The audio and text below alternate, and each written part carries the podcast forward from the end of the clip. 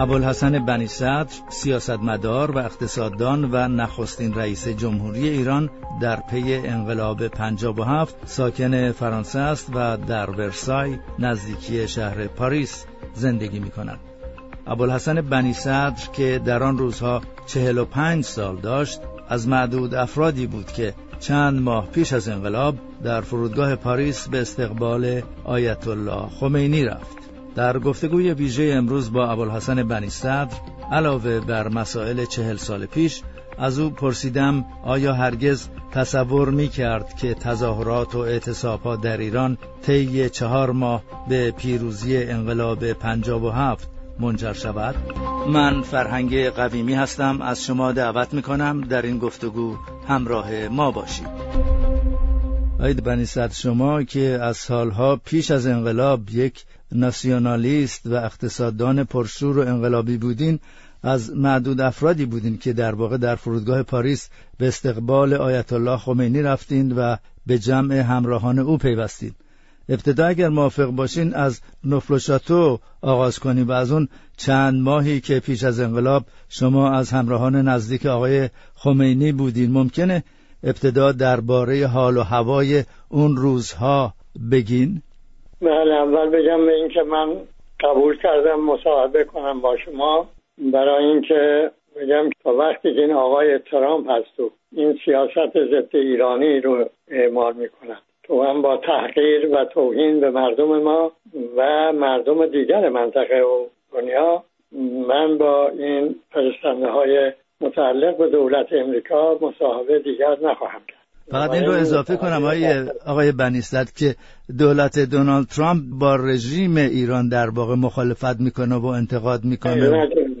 این تحریم ها متوجه مردم ایران است. بنابراین مصاحبه آخر من خواهد بود با یک فرستنده متعلق به دولت امریکا اما راجع به سوال شما. آقای خمینی به این ترتیب وارد فرانسه شد. من در بردین بودم برای یک سخنرانی. فرزند ایشون تلفن کرد که یک خونه برای ایشون ظرف 24 ساعت آماده بشود حالا 24 ساعت که خونه در فرانسه می‌دونید که آماده نمی شود بله. قدم پرپور یک آپارتمان گرفته بود نزدیک به محل زندگی ما خانواد من به خانوادم. اونجا رو تخلیه کردیم برای ایشون آماده کردیم که روز بعد بیایم. ما هم رفتیم فرودگاه. در فرودگاه که رفتیم دیدیم آقای قدزاده و آقای حبیبی و ارز کنم به شما و دو وکیل دادگستری هم با خودشون آوردن. ایشون که وارد شد همراه بود با ایشون فرزند ایشون آقای احمد خمینی و آقای دکتر ابراهیم یزدی. و که آمدیم در بیرون آقای قزاده به ایشون گفت که شما تحمل کنید که بروم اتومبیل بیارم. ایشون به من رو کرد که آقای بنیسر کجا برم؟ خب حالا اتومبیل سوار شدیم و ایشون رو آقای بیریا هم رانندگی می‌کرد. و آمدیم به همین منزلی که گفتم این آپارتمان. بعدم آقای اشکری آمد و پیشنهاد کرد که یک پاویونی متعلق به همسر او هست از نفت و شاتو و ایشون بهتره که اونجا انتقال پیدا کنم. برای اینکه همسایه ها و اینا هم خیلی اعتراض می‌کردن لحاظ زیادی رفت آمد. و ایشون منتقل شد به نفت و شاتو. در اونجا یک سازماندهی پیدا کرد به فعالیت ها قسمت اداری و تنظیم کارا و بگیم بخش سیاسی. رو آقای دکتر یزدی تصدی می‌کرد.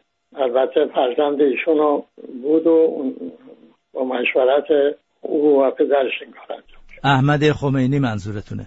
بله. بله. بخش تبلیغ نه این به اصطلاح ایشون نگران بود که یک حرفایی بزند که مفید نباشه مضر باشه. به خصوص که مرتب روزنامه نگاران خارجی که در ایران بودن گزارش ها می‌دادن که این انقلاب فکر راهنما نداره هدف های مشخص نداره. مردم نمی‌دونن که این شاه میره جانشینش چه می‌شود. اینا که من جمع آوری کردم حدود 19 مسئله بود. که طرح می‌شد در وسایل ارتباط جمع. بله. اونا رو من به در یک نوشته انگام ورود به ایران هم در اصطلاح زمینی کتابی منتشر شد. و جوابهای متناسب این مسئله. این از جوابش می‌تونه این باشه. روز سوم ورود ایشون در اختیار ایشون گذاشتم. ایشون هم قرار بود گذاشت و قرار برای یک کمیسیون تهیه پاسخ برای روزنامه نگارن که من هم موضوع اون کمیسیون بودم. هر روزنامه نگاری قبلا سوالاتشو می‌داد.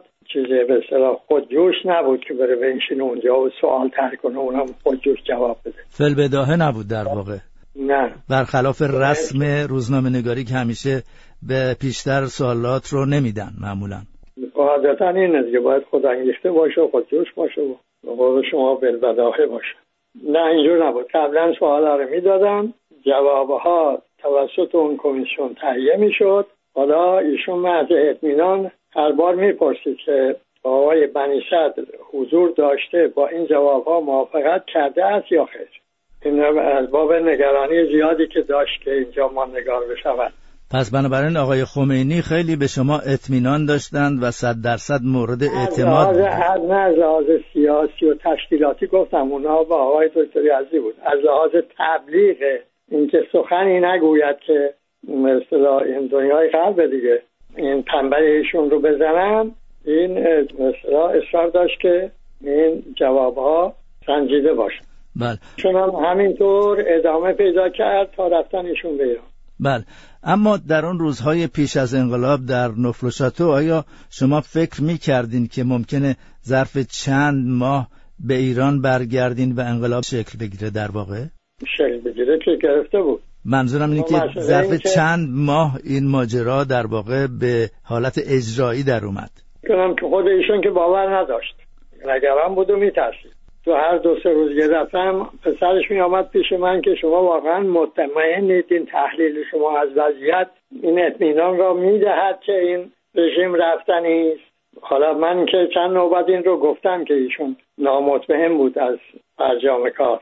ترس شدید داشت که در اینجا ماندگار بشود. حتی دختر ایشون به آقای احمد خمینی نامه نوشته بود که آورد پیش من نامه رو. که شما پدر من بردید در پاریس.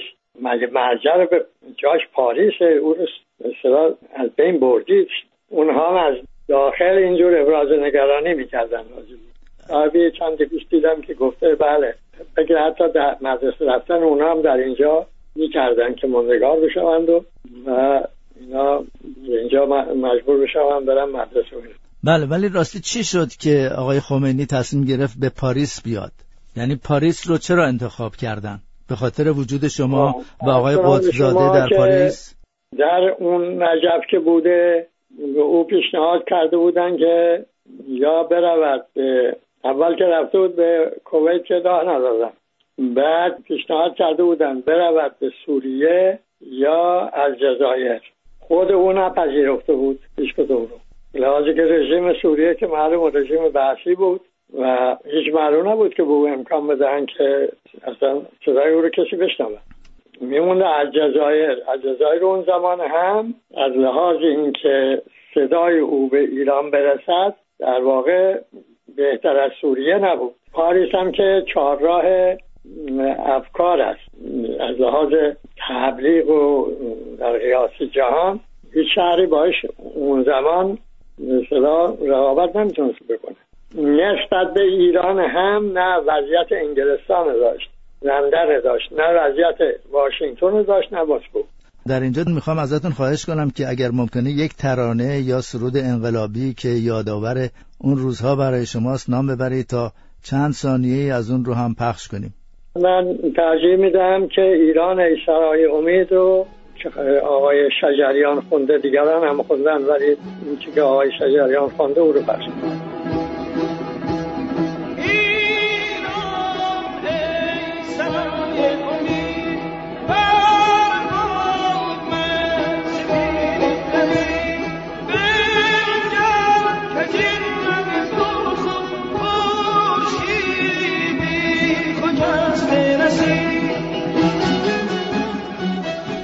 آی بنیصد به نظر شما چه عاملی باعث شد که اعتراضها و اعتصابها در ایران شدت بگیره و انقلاب با اون سرعت از راه برسه؟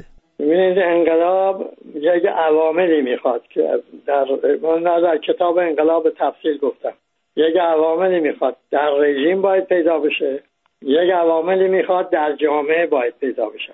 انقلاب چیزی دستوری نیست که کسانی دستور بدن مردمی هم بدن انقلاب بکنن. در خود آقای خمینی تا چهلم تبریز هرچی بهش اصرار می‌کردیم که موضع بگی جرأت نمی‌کرد. میگو سنگ رو یخ میشه. حالا تو این همه تبلیغ می‌کنن که مثل که ایشون خالق انقلاب بوده. خب اون عواملی که در دولت پیدا شد در دولت رژیم شاه اونا حدود 20 عامله. یکی دوتا هم نیست. اما حالا به طور عمده بخوایم بگیم اولش خارجی شدن دولت بود نسبت به جامعه مدنی من مردم. دومش این حالت وابستگی زیاده از حد اون رژیم به ایالات متحده به طور خاص و غرب به طور عام. حالا که در بعد مدتی به دو طرف هم یک طرف مقابل هم یه باچای میدن سه اینکه دستگاه اداری و نظامی اون رژیم گرفتار یک تزاده های درونی شده بود. که این رو سوس میشکرد پایشو. چهار اینکه با شکست امریکا در ویتنام حالا که اسناد شوهرات امریکا من اون را هم در یک کتابی سیاست امریکا در ایران تا انقلاب بررسی کردم. اونجا به اون اسناد مراجعه کنید می‌بینید که خود ایالات متحده هم نگران این بوده که این رژیم صدا موقعیت غرب در ایران منطقه به خطر بیاندازه به لحاظ اینکه به لحاظ سقوطش. آید بنیصد ببخشین وقتمون زیاد نیست. اگر ممکنه بریم به ایران و همون روزهایی که اوایل انقلاب شما به رغم اینکه با موافقت آقای خمینی عضو شورای انقلاب شدین اما حاضر به همکاری با دولت موقت مهدی بازرگان نشدین اوائل علت چی بود؟ بله اول این جمله رو تمام کنم. برای اینکه اون بسیار مهمه. من اینکه خواهش می‌کنم. شما اگر کتاب سلیوان رو بخوانید ایشون می‌گوید که وقتی وارد ایران شده و وضعیت ایران رو بررسی کرده و گزارش ها دریافت کرده متوجه شده که اقتصاد ایران در وضعیت بسیار خطرناکی دارد. حالا با وزرا صحبت کرده و بعد اینها بماند. نفر این عوامل در اون رژیم جمع شد. یا عواملی هم در جامعه پدید آمد. مهمترین عاملی که در جامعه پدید آمد این بود که اون اندیشه راهنمای عمومی چه کارپذیری رو به جامعه القا می کرد و جاش داد به اندیشه راهنمای دیگری که جامعه گفت به جامعه می‌تونی فعال باشی و توانایی داشته باشی. اما اینکه چه ما که آمدیم چرا در حکومت شرکت نکردم اولا تو اسناد سفارت امریکا که شما مراجعه کنید میگه که چند سند وجود دارد که بنابر اونها گفتگوهایی که می‌شده با امریکایی این بوده که بنیصد در حکومت شرکت داده نشود. یک سندی تازه ویکیلیکس منتشر کرده. او می‌گوید یک مرام نهضت آزادی به رئیس قسمت سیاسی سفارت امریکا اطمینان می‌داده است که بنی سعد در حکومت نخواهد بود. او به در پاریس باشه با برای فعالیت های فکری و روشن فکریش مناسب تر است. پس در واقع حکومت مهندس بازگان خیلی هم تمایلی به این نداشت که من در حکومت باشم. یه زمانی به بعد چرا آقای مهندس بازرگان به من پیشنهاد وزارت خارجه رو کرد. بعد از استعفای آقای دکتر سنجابی. ها سه تا شرط هم میگذاشت. ایشون. یکی اینکه از دو نسبا همه به اجازه ایشون باشه و دو اینکه دو نفر که آقای دکتر سنجابی معاون کرده اونها برقرار بشون و سه اینکه به اون سیاست خارجی رو که ایشون به من ابلاغ می‌کنن من به اجرا کنم. منم گفتم اینه که شما میفرمایید کاری منشیه. برای من منشی شما باشم نه وزیر شما. آیه بنی صدر در حدود یک سال پس از انقلاب در پنجم بهمن 1358 با حدود 11 میلیون رای به عنوان اولین رئیس جمهوری ایران انتخاب شدین. اون روزها چه احساسی داشتین و حال و هوای ایران چطور بود؟ من اولا شرط کردم با اون.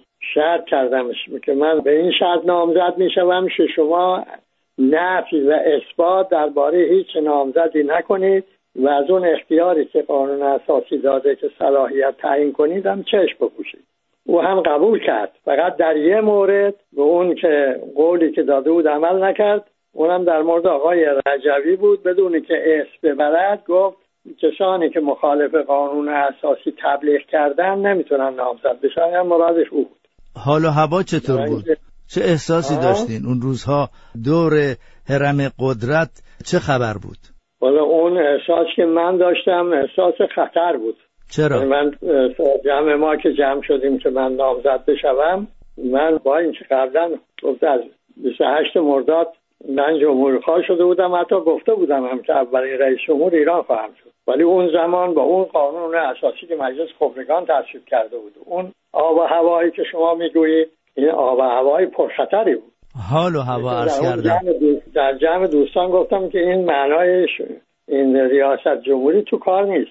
رفتن تو محرکه است. اشتی هم که گفته بود یا انتخابات نمی شود یا بنیست رئیس جمهور نمی شود یعنی اون طرف مقابل هم شمشیر از او بسته بود. و مردم ایران اینجور تشخیص دادن که بنیست به اون هدف های انقلاب سازگارتر است. شما به هر حال با به دست آوردن 76 درصد از آرا از نه رقیب دیگه برای ریاست جمهوری پیشی گرفتین و بر مسند اجرایی دولت تکیه زدین. اون روزها چه مشکلاتی در ایران وجود داشت که از دید شما از منظر شما بسیار مهم بودن؟ بعد که من انتخاب شدم آقای بهشتی یک مصاحبه یعنی گفتگویی کرده با اون سران حزب خودش حزب جمهوری اسلامی. که بنابر اون گفتگو انتخاب من از دید ایشون به عنوان لیبرال خطر است و برای رفع این خطر جز حزبی که ایشون دبیر کلیشو داشته و وجود نداره و اون حزبی که باید دولت رو تصرف کنه. و برای اول مسئله که رئیس جمهور منتخب داشت با این حزبی بود که خیز برداشته بود برای تصرف دولت. تمایل آقای خمینی هم که در این جهت بود. بله.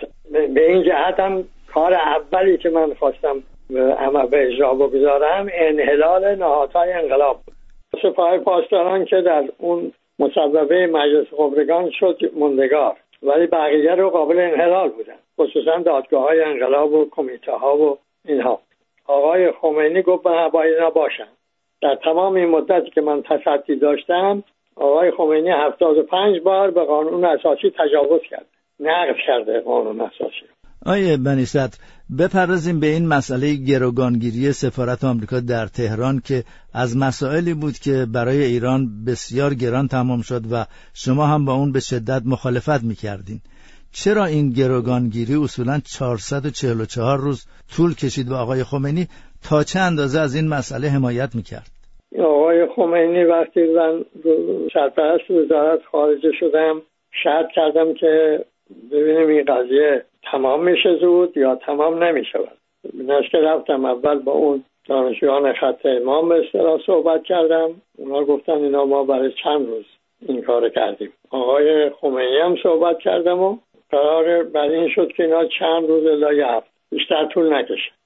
حالا اینه که هر بار که قضیه می‌رفت برای حل که تمام بشه. یک کنشی در امریکا و یک واکنشی از سوی آقای خمینی متوقف می‌کرد. تو خیانت به امید 25 مورد شمردم که رسیدیم به حل و شد لاین حل. آقای خمینی ادعاش این بود.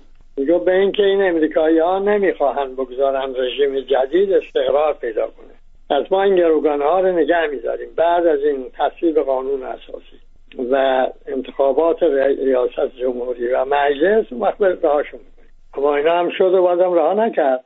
چرا؟ به لحاظ اینکه با اون گروه ریگان و بوش اینا معامله پنهانی انجام دادن.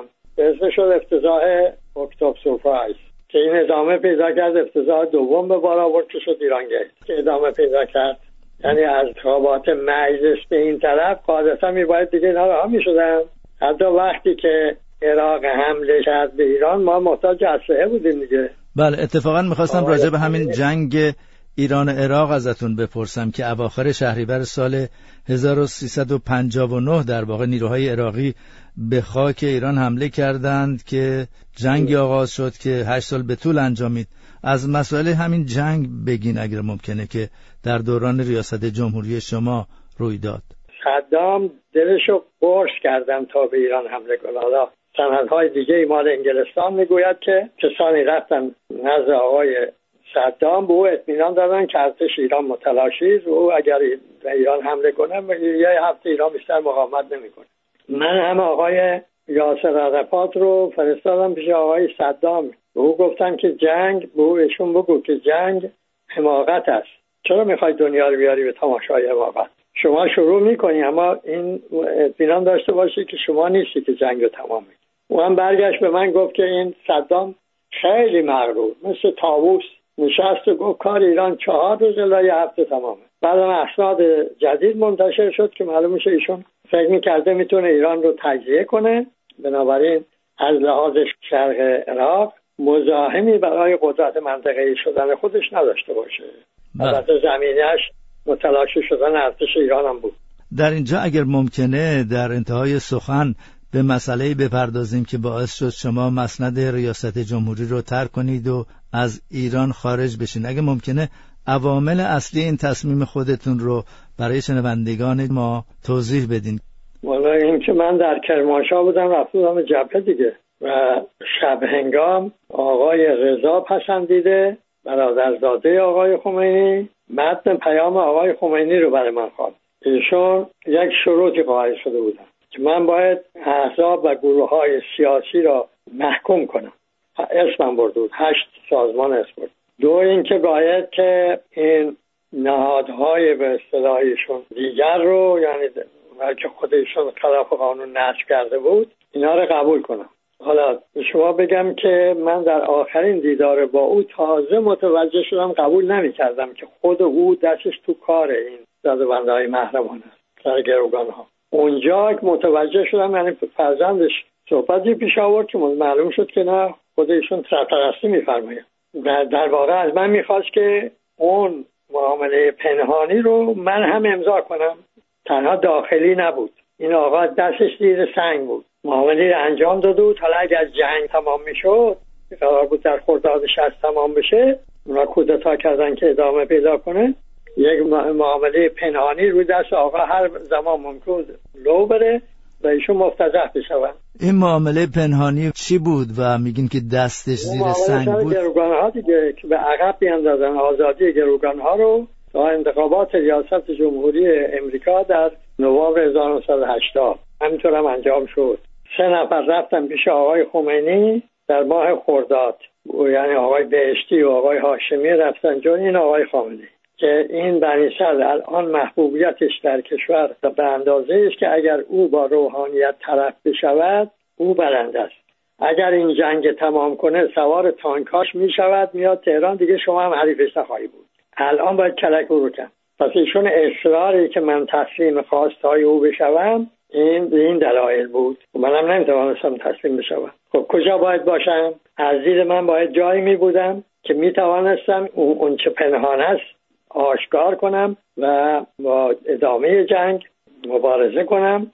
در دفاع از انقلاب و هدفهاش بکوشم که چه سال مشغولم بله و هنوز هم شما خودتون رو انقلابی می‌دونید و فکر می‌کنید که احتمال داره این حکومت فعلی سقوط کنه؟